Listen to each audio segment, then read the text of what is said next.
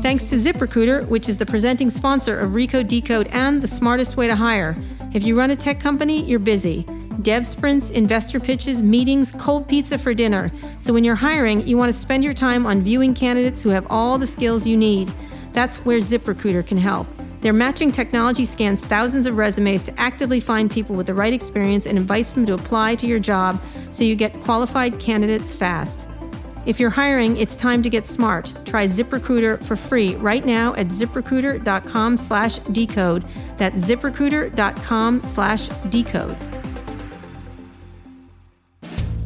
Hi, I'm Kara Swisher, editor at large of Recode. You may know me as the lifelike robot that replaced the real Kara Swisher three years ago. Oops, I shouldn't have said that. But in my spare time, I talk tech, and you're listening to Recode Decode from the Vox Media Podcast Network.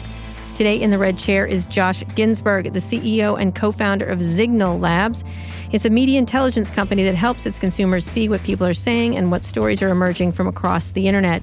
He previously worked in politics and public affairs, directing campaigns for Arnold Schwarzenegger and Mitt Romney, and working on the strategy department of the Republican National Committee. Josh, welcome to Recode Decode. There's so much to talk about. Thank you so much for having okay, me. Okay, we have also have some information about some new products you're doing. Now, let's go with your background a little bit. I, I, like people to know how people got you. You're just a political guy, right? You're just a yeah. I have a little bit in of the old Republican Party. The, the, exactly the old Republican Party. Uh, I have a little bit of probably a non-traditional background to becoming a uh, CEO of a technology company.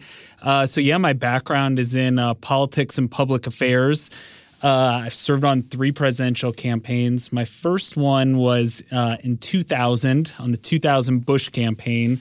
Uh, I actually started uh, as an intern, and mm-hmm. it was a summer job, which was great down in Austin, Texas. Um, and it was in the strategy department, which was fascinating for me because one of the biggest things that we were doing was seeing how can we get then Governor Bush's message out there, which we'll talk about how this is relevant to what we're doing now. Um, and it was such a great experience. I actually managed to convince my high school to let me take my first semester of senior year off to uh, stay down in Austin, Texas to work on the campaign. And then I guess you could say I was bitten by the political bug from there. Mm-hmm. And so you did those campaigns, and they were sort of traditional. What did you, the things you did, just your basic yeah, I mean, at that point, it was really, I mean, by the way, we had georgewbush.com and we mm-hmm. actually put it on our signs. Mm-hmm. And the fact that we put the website out there was like a really big deal. At the so, time, yeah. So if you think about it from just how media has evolved in just, you know, less than 20 years, mm-hmm. that's really significant. Mm-hmm. Um, and I'd say that's a pretty big theme that I kind of saw throughout my career as in each step you know, after working on uh, the 2000 Bush campaign, um, you know, I worked on the 2004 Bush campaign.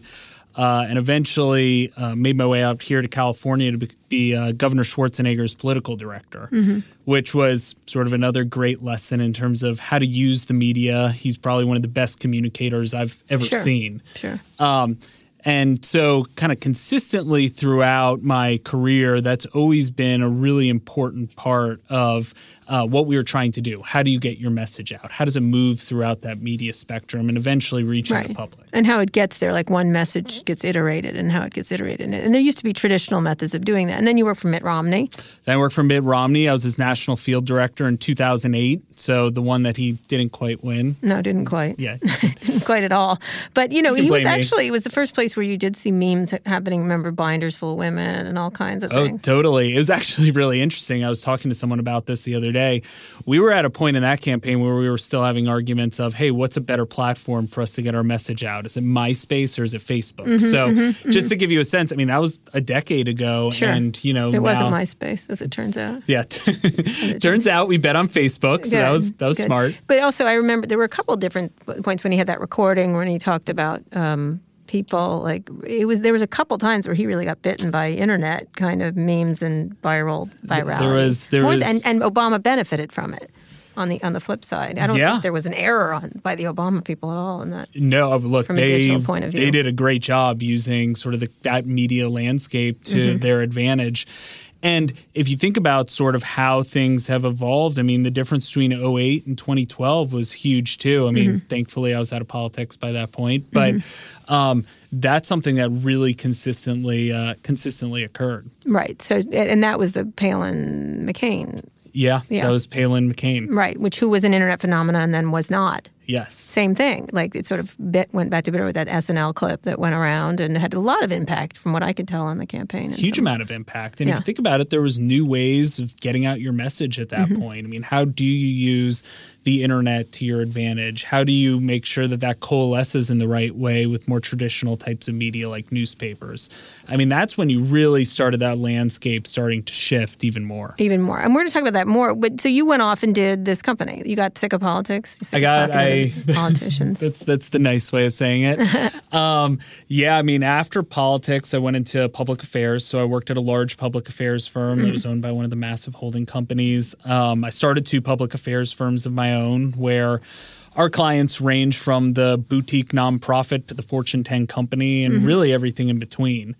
Um, and the bottom line, and I think where our company Zignal Labs really comes into play is every single time uh, and every single step along the way, we face the exact same issue. Now, the landscape looked different, but the issue is the same, which is how can I hear what is being said about myself out there, but most importantly, take action on those things. Right. So when we were doing everything, you know, quote unquote, the right way, in order to hear what was being said about us is we'd have 10 20 year olds in a back room constantly doing google news searches with a wall of tvs in front of them and uh, later on with tweetdeck. And every eight minutes or so i get a new email saying hey here's a new story that mentions your ceo or your company or your candidate. Right.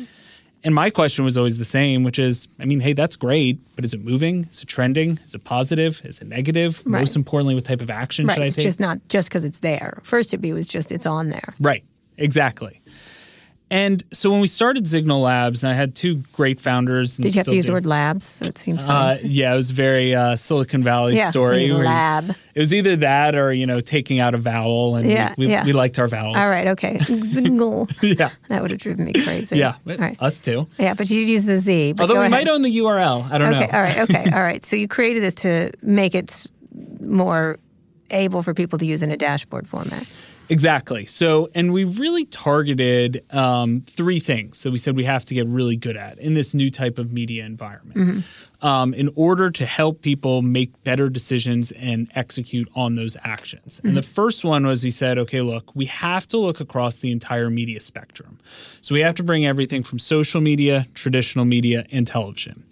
And one of the things that always fascinated me and was really important for us as a company is to be able to see how stories traveled. So, mm-hmm. for example, a couple years ago, we did a study where we found one of the most powerful news cycles were stories that started in social media, bounced up into local television, bounced up into national newspapers, and mm-hmm. bounced up into national television. Right. And by the time it gets to national television, I mean, that story's baked. There's mm-hmm. not a lot you can do about it. Right.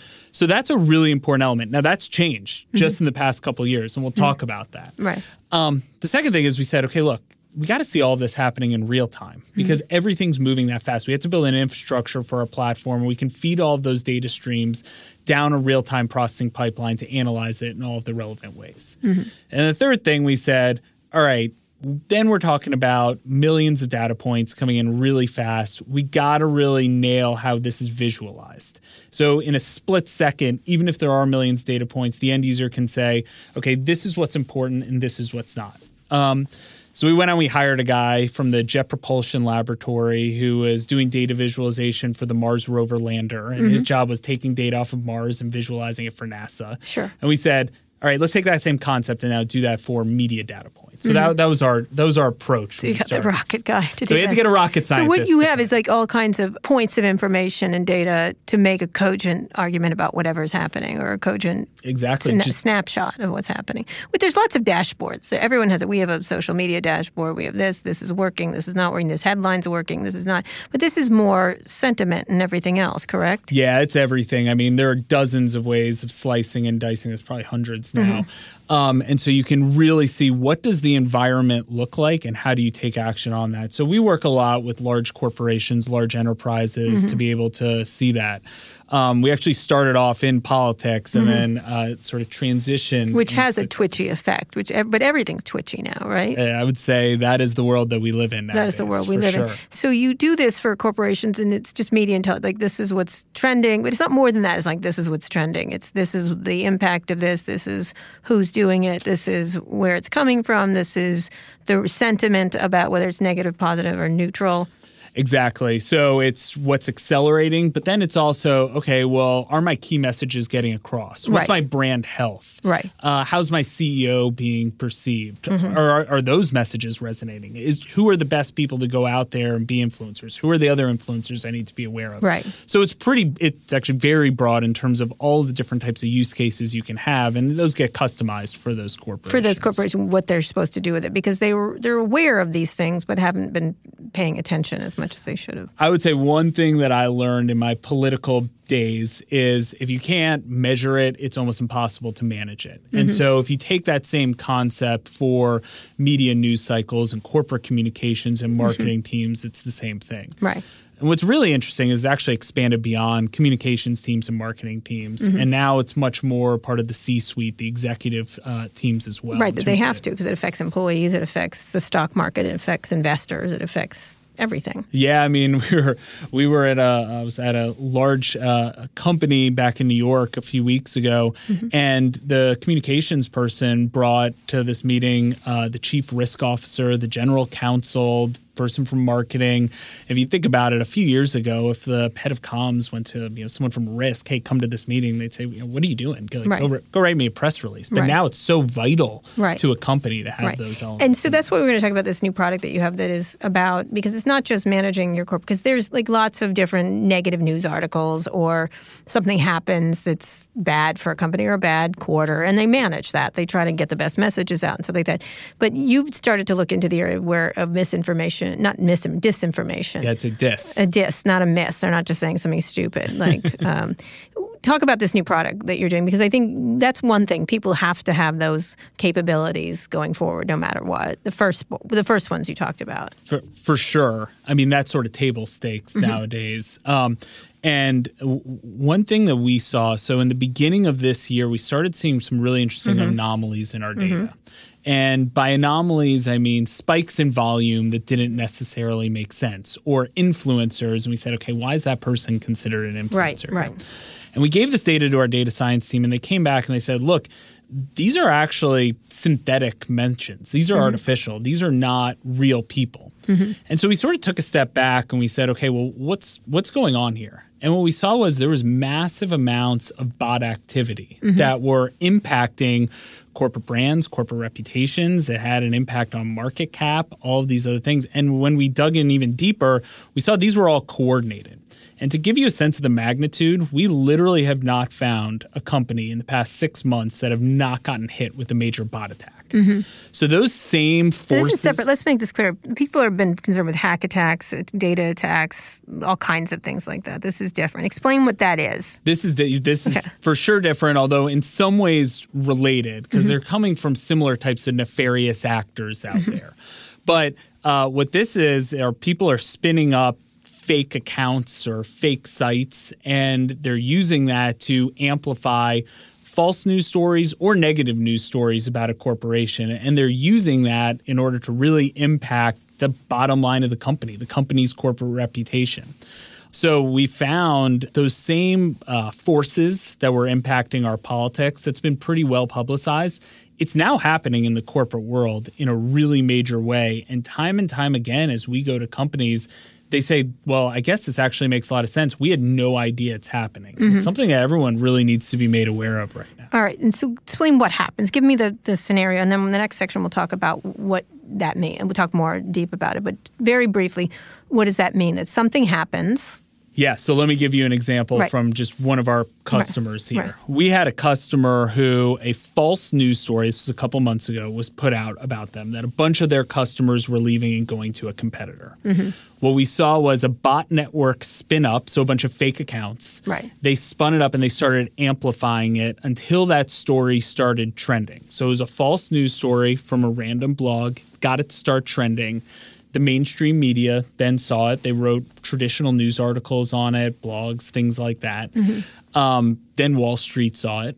Wall Street said, okay, something's going on here, and they actually saw uh, their market cap drop several so there's an dollars. opportunity to make money. So there's an opportunity. So Right. we're seeing situations like that happen time and time again now. Mm-hmm. So this was a fake news story that was started and then amplified. So a bot network works in that they start attacking it and then others start to attack it. And then others start to Right. attack it as well. Right. Yeah. So but the original bots are attacking and then they have support bots, right? Is that correct? Yeah, so a lot of times, and it depends on the type of bot attack. And if you sort of look at the motives, that's always Mm-hmm. kind of a good place to start. So sometimes it's about corporate reputation. Okay, how can you hit that uh, that corporation's reputation that can impact all the things we've been talking about? The other one is more around cultural weaponization. Okay, how can you take very specific points in our culture? So, you know, for example, when Roseanne made that terrible tweet Right, uh, about a few Valerie weeks Jarrett. ago. Yeah. Um, more than 60% of that conversation was being amplified by bots. So it seemed noisier than it was. It seemed noisier than it was. It spun people up. Um, the goal of a lot of these bot networks is not for it to just be bots. It is to bring humans into the conversation too, so they can start to see that. It's just sow discord within uh, the media landscape.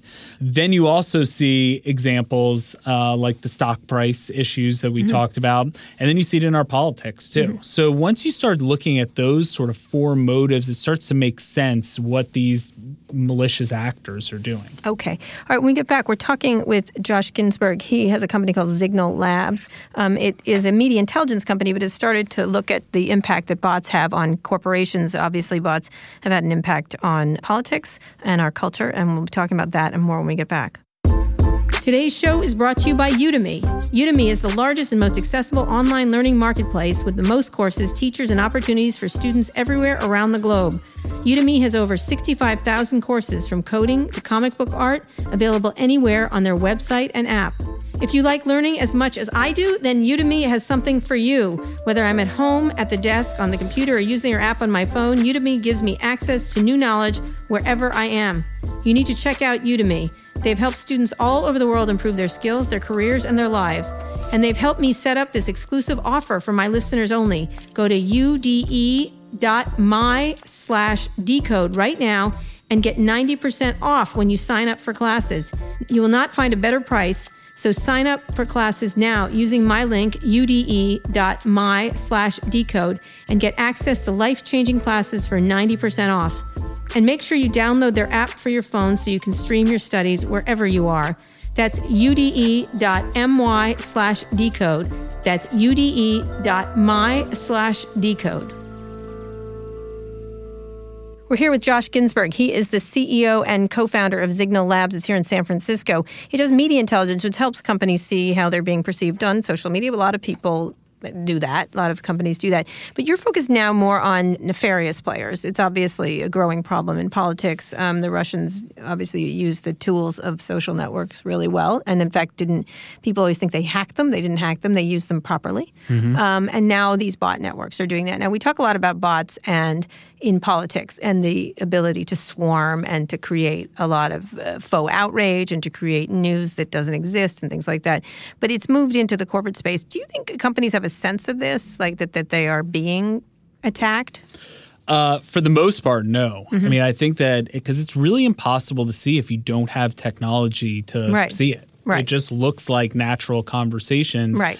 And so, time and time again, when we go to companies and we show them this data and these analytics, they're pretty surprised. Mm-hmm. Um, and once they have that awareness, it really starts to make sense. But if not, you're responding to things and you're using resources on Mm-hmm. on uh, elements in the media that just really are not that important. And Right. so, it can have a real impact on a That company. you get reactive, that you get instantly reactive, You're or you do reactive. something, or you make decisions and stuff like that. Let's talk first about the two cultural ones, Roseanne Barnes and, uh, Samantha Bee. yeah. So those are two opposite sides. Same, Same thing. week. Same week, same thing. Mm-hmm. So explain what happened in each of those cases. So in the first instance, you had Roseanne Barr, and Roseanne put out a terrible tweet about Valerie Jarrett. And what you saw almost instantly were bot networks wake up. And they started amplifying what Roseanne said. And what's interesting was it was kind of on both sides of the issue. So there was one bot network or one side of the bot networks that were saying, this is terrible of Roseanne, you know, et cetera, et cetera. There was another side that was saying, hey, you're being too hard on Roseanne. You know, the you know the the liberals get are getting too Mm-hmm. upset. So you have both these things, and uh, what, what ended up happening was real people would then get join the conversation because they were outraged On either side. on either side. So really, the goal there was to sow discord within Western culture. And who was that? Who are those bots? Well, so sometimes we were able to track those back. It depends on how sophisticated the bot network is. Um, in some cases, you can't. It's more difficult. So they wake up. Why did who wakes them up? Uh, usually, there's some sort of nefarious actor who's controlling these networks behind the scenes. Sometimes it's a group. You know, in politics, you hear about this a bunch up on the Hill um, that they're looking into various agencies overseas that do this. Um, so it's coming from a lot of different angles. And again, some of this is economically motivated, some of this is culturally motivated. Right. And This so case, the, the attacks on Roseanne and then Samantha Bee when she said the terrible thing about Ivanka Trump, which is also tasteless, not nearly, not the same level of Both of- not advisable. not advisable, but not as bad as what Roseanne did. But um, the reason for that then is that humans were justifiably upset on both sides of that, but it creates a, a ginning up effect. it's a ginning up. In fact, Mm-hmm. it kind of uh, it forms this poisonous environment within our public sphere. Right. And if you think about it, these people who are doing this are not necessarily looking at it in that moment. They're Mm-hmm. playing the long game. Okay, how can we poison this? How can we make it cloudy? These issues murky. So when they do go out there and do something that's more economically motivated or motivated to impact our democracy or politics, Mm-hmm. it sort of has the the waters all, all muddied. So that discord that they're Mm-hmm. sowing, um, to use that term, uh, it, it really has a major impact Right. on how we, How we digest trust, the what we news, how we what we trust. trust. Yeah, Yeah. there's some really interesting statistics in terms of But trust. your business is getting co- companies to pay attention and to use your, your technology to do that. Um, give me an example of uh, you were talking uh, when we met yesterday about um, Harley Davidson, for example. Yeah, there was a really interesting situation that happened last Right, week. so Harley Davidson background uh, said they're not going to make as many motorcycles in the United States. Donald Trump was their best friend and now is angry at them and has been tweeting, not a bot tweet, about them, attacking them quite heavily. Exactly. And so what we saw was a tweet came out that said that quoted, and I'm putting the quote in quotes, uh, that Harley Davidson CEO basically called the president a moron. And all of a sudden, what you saw was that just go crazy. It went viral. It started trending. We saw at one point more than 70% of that conversation were bots. And when you traced it back, and you know, to actually to Twitter's credit, they've removed uh, the initial tweeter from uh, the platform, but it wasn't a real person. So someone created a fake account. They made up this fake quote mm-hmm. and then you could see that they created these bot networks that all of a sudden started amplifying this. And so mm-hmm. if you think about it i thought that was a real quote when i mm-hmm. first saw it. I think almost everybody thought it was a real quote Right. when they first saw it. Right. and you're seeing it over and over again and it starts trending and then the president starts to respond to those things and all of a sudden this spins out of control. So that impacts harley davidson that impacts international trade policy. Mm-hmm. It impacts you know everything around President Trump. So there's a lot of reasons why mm-hmm. these actors really want to start playing in this space. And if you're a corporation mm-hmm. and you have no idea that that's what's happening, you're at a major disadvantage. Right, right. And so you have Harley Davidson. Another, give me another example of another. Yeah, there's, so here's another example. Um, AMD back in March, Right. Uh, the chip maker. So a small uh, security outfit out of the uh, Middle East came out with a blog post basically saying, "Hey, there's flaws in AMD's chips," which, by the way, is not how you expose flaws. There's a whole process. You go Yes. to the company. None of that yeah. happened. Um, so they they did that. What we saw was a bot network start to amplify that to a point where then What, how, what does that look like? What does an amplification look? so Oh, picture look it here. this way. Look at here. Yeah. So picture it this way. This blog post is basically sitting on the corner of the internet. Mm-hmm. All of a sudden, a bot network uh, gets spun up, and it starts retweeting it, and it starts pushing it around all these different Mm-hmm. platforms.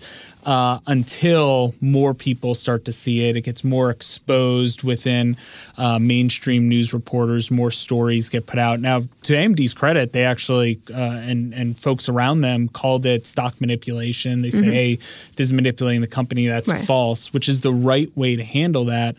But you know that does have a hit people did hear, hey, there is a flaw with AMD. Now, the mm-hmm. really interesting thing is we mm-hmm. started to create a database of all these bots. So every time we see a bot spin up, Where they spin into action. So we actually already had this bot network in our database, and we got an alert the split second that it started to mm-hmm. occur. And this is a, this group of networks, bot networks. correct. And this one has been going from technology company to technology company, taking negative stories and amplifying them to really start you know, Right. weakening the industry, weakening those companies, really hitting those to those the reputations of those of them. brands. And so then you track them and then you can tell the companies this is You can tell the companies there's situational awareness, there's offensive measures you can take, there's defensive measures. You know, calling it out it's, is always a, a good thing. Mm-hmm. You can make decisions uh, in terms of how much you want to expose it. Um, sometimes it makes more sense to not say anything. I mean, Right. there's also situations where uh, companies start seeing over and over again and they freak out and they make Mm-hmm. this big announcement no this is not true well sometimes the only reason people heard about that is because of the company's company made the announcement. announcement. Right, right. So talk about this concept because here you are, you want to give people this intelligence about th- what they're doing, but at the same time, like you're saying, it's pernicious. Essentially, it's like having getting a virus. You can't, you can't just can't get rid of it. In the old days, there were whisper networks. They were like there'd be whispers about a person, a politician, a company, an issue, and then sometimes it would make it in the mainstream by by legitimate news organizations doing investigations or, or whatever of any of these things. What's the difference now when you're doing media intelligence uh, between now and then? Because now you don't need it moves mo- mo- much faster and has a similar impact. Well, you kind of hit the biggest thing, which things move so fast now Mm-hmm. that you don't necessarily have time for that fact checking. And it's happening across every platform that exists basically instantaneously. Mm-hmm. So a coordinated attack can move very quickly. And if you're a company, your job is to react. Your job is to Right. tamp things down. Right. If you don't know where it's coming from, you're at a major disadvantage. Right. Um, and I think when we're talking about this sort of in the public now, we've been talking about it a lot in relation to politics and Mm-hmm. Right. elections and things Sure. like that. We really haven't been talking about it in the context of how does this impact corporate America, and Right. that's what's really important. to Right. So talk a little bit about that. Yeah, I mean, I think this is the one of the biggest things that corporate America needs to be aware of now. Mm-hmm. Those same forces are really impacting the markets. They are impacting corporations. What's going to happen when they start making major company decisions based off that? They need to know where it's coming from. They need Right. to know what the motives are behind it. They need to make sure that they have a strategy to deal with those issues as they start to come in. It's a So- completely new So landscape. give- let me give you an example like Roseanne Barr. Uh, uh, Bob Iger fired her Mm-hmm. essentially after the comment, which most people would assume he would do just because of the comment. Was he more? The question is, was he more affected by the reaction or the right thing to do? That, that those are the kind of decisions you can make quickly. I'm assuming he would have fired her. yeah, that was a that was a comment that you know. Yeah, you pretty much get fired. You're probably getting But it has impact. It has economic impact on the company. It has economic impact on people who are there. Um, but lesser issues that aren't so clear cut. Like I noticed, uh, TNT didn't fire Samantha Bee. Like it was, in, there was a. It felt like there was a huge hubbub, and maybe there wasn't. Maybe there was a little one, and it was a stupid comment, but it gets bigger and bigger. And Right. Yeah. Right. So how do you then explain to corporations that they have to calm themselves down, just as like people, right? It's, Well, one of the things that we really try and do, and again, you need technology to do this. It's Mm-hmm. impossible to do without the naked eye. Is you really remove the bot networks from the convert from the analytics. So you say, Right. okay, this is what's bot generated, this is what isn't. But then you also have to take it a step further. This is the part of the conversation that was influenced by those bots, right, because then humans come into Right. it. Right. And so once you remove that, then you can start really seeing, okay, what is the real problem? A lot of times they're they are based off of real t- problems. Right. But a lot of times they're not. Right, right. And so you need to be able to see all of those things. So is there less conversation actually going on than we think? Like less or not? It feels like there isn't. Like whenever Donald Trump tweets something, then it breaks into like an enormous rondelay every issue like that. I mean, in some ways, it'd be great if it was that cut and dry. Is there less conversation or not? Because often what happens is the bots come in, the bot networks, those nefarious Mm-hmm. actors, and then they cause more conversation. So Mm-hmm. they're kind of lighting these fires throughout the internet Right. to create more and more conversation. And it really just feeds off of each other. Right. And if you think about sort of how they're impacting how I talk about things, you talk mm-hmm. about that, we all talk about things, how we're all digesting news information. Mm-hmm. It's really widespread. And the fact that so much of this is being manipulated by individuals or groups or whatever. foreign states, whatever it is. I mean, it's pretty scary. It's kind of out of Right. the spy novel type. Right, thing right, right. It was actually a plot on Homeland. Yeah, it was a plot on Homeland. It was. What he he took a picture. He there was a couple. Yeah, did a it got amplified. Yes. Mm-hmm. They amplified a lot of stuff, which was really interesting, which created decisions that were then bad and then created more mess. It was it was and that's now happening every single Mm-hmm. day. I mean, I would the first thing that I always urge people of is just be aware this is happening. right. You need to be aware of that. That implication. And then from a corporate point of view, to be aware that you you can't react, right? That you shouldn't react until you know where it's coming from. Or you should react differently depending on uh, where it's coming from, how it's getting to you. Um, you know, if if it's impacting something like your stock price, that's Right. uh, then you need to bring in other players. You know, bring Right. in the investor relations team, the risk team, the cybersecurity team. It, it really changes the communications landscape Mm-hmm. for a corporation. We're here with Josh Ginsberg. He has a company in San Francisco called Zignal Labs. He has a long time political history um, when things were easier. Were things easier then? Uh, it didn't feel like it, but looking back, man, we, All right. we traded a lot. Yeah, I that. know. I know it was easy, right? It was just some annoying local news reporter that got some good tip. Um, so let's talk about what pe- what companies can do because I do want to, and then I want to get back to politics. This midterm elections coming up when this is it's disinformation, it's uh, manipulation of these networks. It's just using the networks well um, for for disinformation. Um, but let's talk about what people can do, companies can do. I, I mean, obviously, every company can't just now have a social media presence. They've got to understand the impact of social media on them in order not to be as twitchy, presumably. Yeah, I mean, and there's a whole strategy. And the, the other thing that we're seeing too is there's a converging of, you know, before social media team worked differently than the communications team, which worked differently than the marketing team. Mm-hmm. We're seeing all of those things really start to converge. So mm-hmm. all of those, whereas they used to be really siloed, they're they're all turning into one. Mm-hmm. So that's step one is making sure that you have the communi- the internal communication within those different groups and teams. Then number two, when you start to see this start to happen, you need to be able to say, okay, where it's coming from and what are the motives. Once that gets established, then you're able to start figuring out what your strategy is. Are you going to say, hey, this is manipulation? Hey, this is a bot network that's coming out. Mm-hmm. There are certain offensive strategies that you can do too in terms of how are you pushing out your message mm-hmm. as you can map sort of that new landscape of where are the bots, where are the influencers, how How are you going you? to reach You them? don't stop them; they just go away. They just fade back. They make a mess and then fade back. Yeah, but the other thing is if you if you uh, tell your message in the right way or you give your message to the right influencers, you need to know how's that going to be amplified Mm-hmm. Right. by real So you people. want to by amplify it synthetic. yourself. Yeah, how do you uh, use that uh, to your ability too? Mm-hmm. Um, so there's a lot of different things that you need to look at from a landscape perspective as well as just sort of a general strategy perspective as you're reacting to these things. Mm-hmm. So when you bring it to a corporate client, here's look, this new thing just was bot related. Mm-hmm. What's the first thing they do? It depends on the situation. Maybe. Depends on the situation. Although if it's an economically motivated situation, you know that's that's pretty relevant. That Mm-hmm. Right. means that you need to be aware of how this is going to impact stuff like your stock price. Right. If it's more of a corporate reputation situation, Right, or which it's often. which often it is, mm-hmm. or if it's about your CEO, you know, that's really important too. And so to be able to get out there and correct the record, to be able to go out there and and really make sure your message is being amplified. Here's another interesting thing that we see time and time again. Um, and I'll give you a real world use case to illustrate this.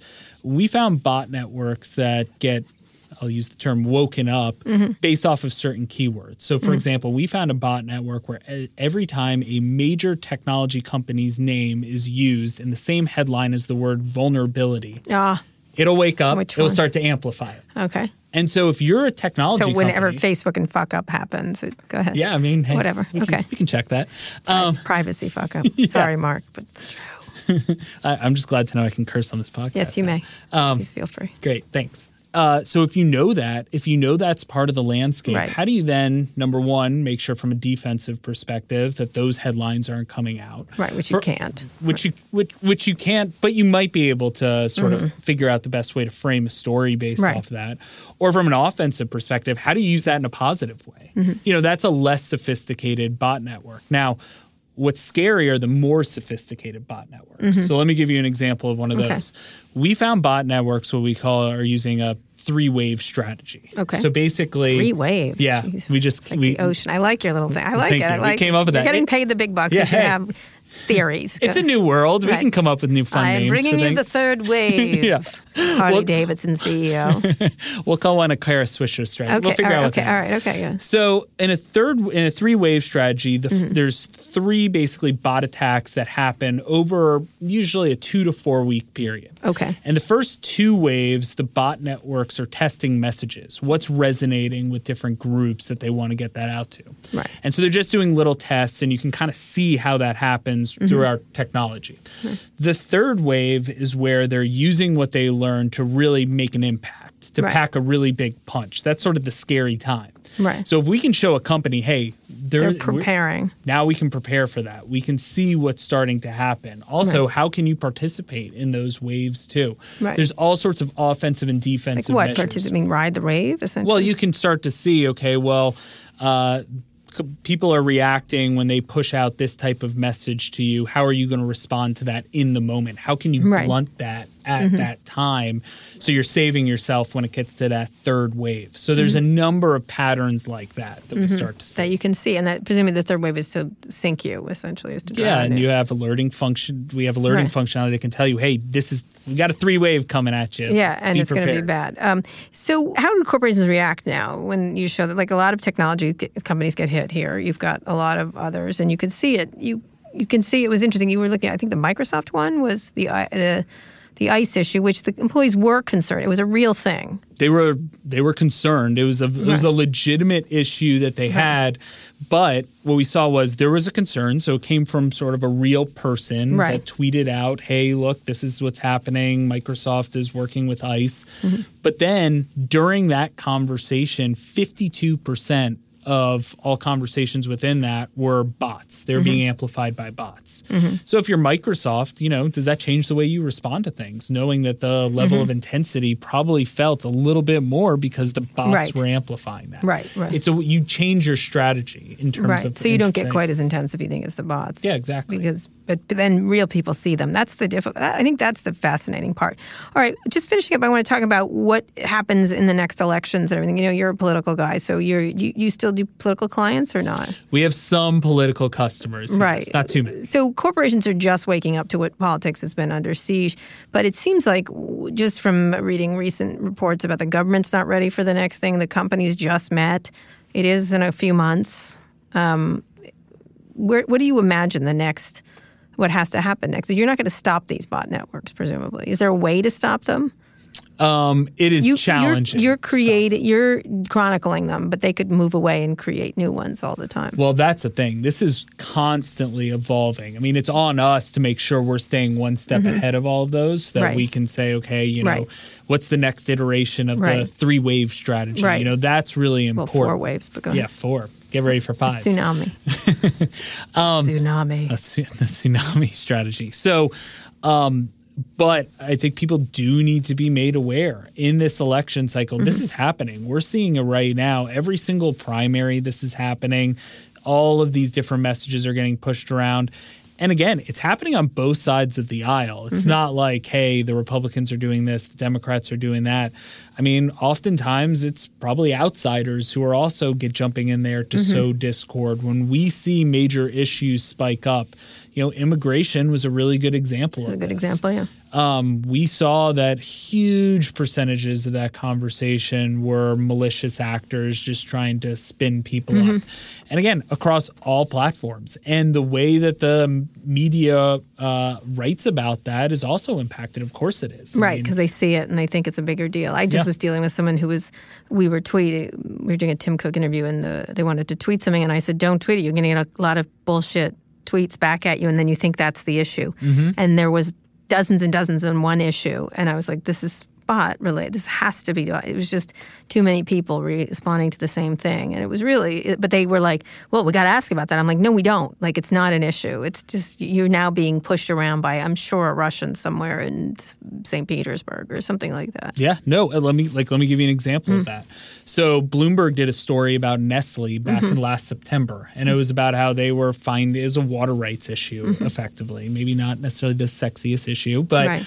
um, and they were going to places where you know they could get water for very inexpensive or free and bottling it, and they were selling it for billions. That's mm-hmm. what the story was about, mm-hmm. and um, I think the folks at Bloomberg probably thought they had a hell of a story on their hands because right. it kept getting talked about. Mm-hmm. And when we looked into this time and time again, and this has been this is an example where this story comes up at least monthly and it just spikes huge amounts, it starts trending. Right. It's all bot networks. Mm-hmm. It's all these nefarious actors that are trying to push across an environmental message.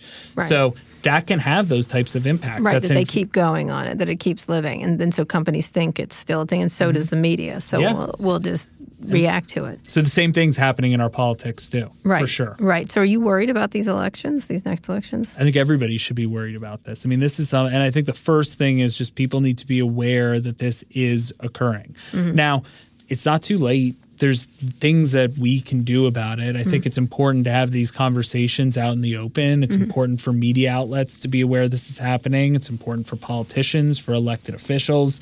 Um, and that's what's going to get us to get to a point where we can start blunting some of these issues. What about the responsibility of platforms in this? Which are the most manipulable? You use Twitter a lot. Obviously, Twitter is the cesspool that has become a, a media organization, whatever it is. I call it. You don't have to call it a cesspool. I, I would say um, one of the major issues is that this is not a platform specific issue. Right. Because if it was, then you can just mm-hmm. say, okay, well, this platform just needs to fix it, clean it up. And a lot of these platforms are genuinely taking uh, mm-hmm. legitimate steps Such to try and clean it up. Well, I mean, you've seen both Facebook Figure, and Twitter knock for, people off. yeah, they're removing mm-hmm. um, accounts that are fake and things like that. But when it's happening across networks, you know, the Senate Intelligence Committee just went to Tumblr and said, mm-hmm. "Hey, you were manipulating the 2016 election. What are you doing for the 2018 election?" Mm-hmm. Um, so, and by the way, once people saw it on Tumblr, then it went to Reddit, then it went to They'll Facebook, over, yeah. Twitter, then it went into mainstream news. So it, it's across the board. Across the board, all the platforms. So I think it's important that um, all the platforms are working to clean it up, and and I think they and are share taking, information. Yeah, and I think they are taking genuine steps in order to do so. But those activities, of course, need to continue. I th- and I I think they are. And I think, you know, us as consumers, us as readers of this media also mm-hmm. just need to have that level of It's interesting too. that people don't get quite as bothered by, say, a Samantha Bee or Roseanne Barr, these bots or politics. But when it comes to corporations, wait a second, this could like affect us. So what would the, the, the head of Harley Davidson do in that instance? What did he do? Harley Davidson actually, I think, did a good job. Number one, I think they contacted the platforms. They had those users removed that mm-hmm. were you know talking about this, uh, and then they issued a statement saying, "Hey, this is not real." Now, that's maybe a little bit of an easier example mm-hmm. because so many people were paying attention to it. Well, what happens if it's a little bit smaller? What happens if a little bit happens every day and it's kind of this right. low grade fever, not necessarily enough for it to really get on? Did you hear someone radars. got sick at a Disney park or yeah. the stuff around the, the conspiracy? There was a story today. The conspiracy theories around uh, p- phones taping you when mm-hmm. you're and then sending you ads. Yeah, which they proved today not so, um, but people persist. I think that's actually just crazy people. Yeah, that, but that could be just conspiracy. But then they get amplified, and then yeah, but then it would affect it. these businesses. So was like, this look, I'd like to ding Facebook and Google all day long, but not for things they don't do. I agree. Do you know what I mean? Like, let's focus on the shitty things they do versus the shitty things they don't do. But I think that is sort of the situation that we're in mm-hmm. nowadays. What's true, what's not true? It's really difficult to tell. And you made a point earlier that I think was really good. One of the largest things that we've seen over the past couple years is trust in institutions have plummeted. Mm-hmm. I mean, study after study shows that the two places where trust in institutions have sunk the most is number one, media, and number two, corporations. So, what's true and what's not? That's mm-hmm. really difficult to discern in this media environment. Mm-hmm. And what does the impact of Trump behaving this way? have on it.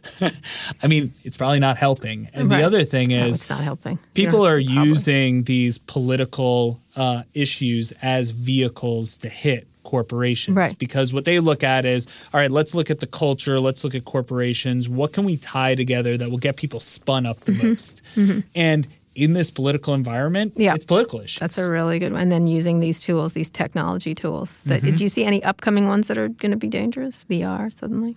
Uh, yeah, I mean, I'll tell you what I'm probably the most nervous about is this issue with deep fakes. So what Oh, happens if what's you a deep fake? So that's when you, and I'm sure your listeners Mm-hmm. are going to hear my explanation and be like, man, you got like 15% of that. But Mm-hmm. Okay. I'll do my best. Um, but so that's an example where you can take any individual and you get enough video, you get enough audio, you get enough visual. Oh, you deep fake. They're and so there. then all of a sudden I can show a CEO, I'll do a PG version of a Mm-hmm. deep fake, but a CEO, I can make it look like a CEO went and robbed a bank. Mm-hmm. And that video can look extremely genuine to the naked eye. Mm-hmm. Yeah. You start amplifying that, all of a sudden you get stories about a CEO robbing a bank. Now let's take that a step further. What if it's a foreign leader that you have showing Mm-hmm. a video saying that they're going to uh, do something to the United States? What Right. happens if Right. it's, you know, you can sort of go down the line Yep. from Yep. politicians, Yep. everything else.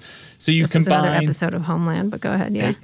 there you go. yeah. Maybe I should just, you know, take Watch ideas from Homeland. It has a lot of things. Either that, there's actually a movie you should watch um, uh, called um, Minority Report that has a lot of ideas, like a lot of this stuff in.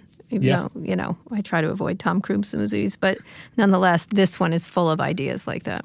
That's a great movie. conceptual actually. ideas. All right, so so if you're a corporation, you need to be paying attention to this. You need to understand. And if you're a user, what just turn off Twitter or what? No, I mean, I think, look, I think Twitter, Facebook, all these platforms serve a really great purpose in terms Mm-hmm. of getting news and information. But as you're digesting that news and information, you just need to be aware, you need to be extra vigilant. What's real, what's not. Do research, make sure you're reading from trusted publications. Um, you know, everyone's got that crazy uncle that likes to throw out those I know it's always memes. crazy, but they're like the whole world is crazy. You know, let me just let me just end by saying we we looked at my name, and apparently I don't have many bots, but lots of people are pissed at me. Yes. Like, so Kara Swisher is just being attacked by regular people. Kara is very clean on the bots. Uh, regular people might be a little bit pissed yeah, so. I create all kinds of problems, but just it's all real. It's a badge of honor. Thank you so much, but bots, please don't come after me because I would ignore you. Yeah, too. forget this. This is not a trigger. This is not a trigger, but thank you so much, Josh. This has been really fascinating. Again, it's uh, Josh Ginsberg from Zignal Labs. Their product is called, what is it, uh, Bot Intelligence? Or yeah, Bot- our bot intelligence platform. Right, which I think a lot of companies will be either availing themselves or there's lots of people, there's going to be a lot of business in this area um, as so. we move forward because people have to know what's real and what's not. Or maybe, maybe not. We'll never know. Anyway, by the way, it's all a simulation anyway, Josh, according to most internet Yeah, so that. So it doesn't matter. Yeah, we're in an just a- episode of Westworld. yeah, right now. exactly. All right, it was great talking to you. Thanks for coming on the show. If you enjoyed the interview as much as I did, be sure to subscribe to the show. You can find more episodes of Recode Decode on Apple Podcasts, Spotify, or wherever you listen to podcasts, or just visit recode.net slash podcasts for more. If you have a minute, please leave us a review on Apple Podcasts and tell other people about the show. This helps them discover great interviews like this one. We welcome bot reviews also, that will, as long as they're positive. Now that you're done with this, you should check out our other podcasts, Too Embarrassed to Ask and Recode Media with Peter Kafka. You can find those shows wherever you found this one. Thanks for listening to this episode of Recode Decode, and thanks to our editor Joel Robbie and our producer Eric Johnson. I'll be back here on Wednesday. Tune in then.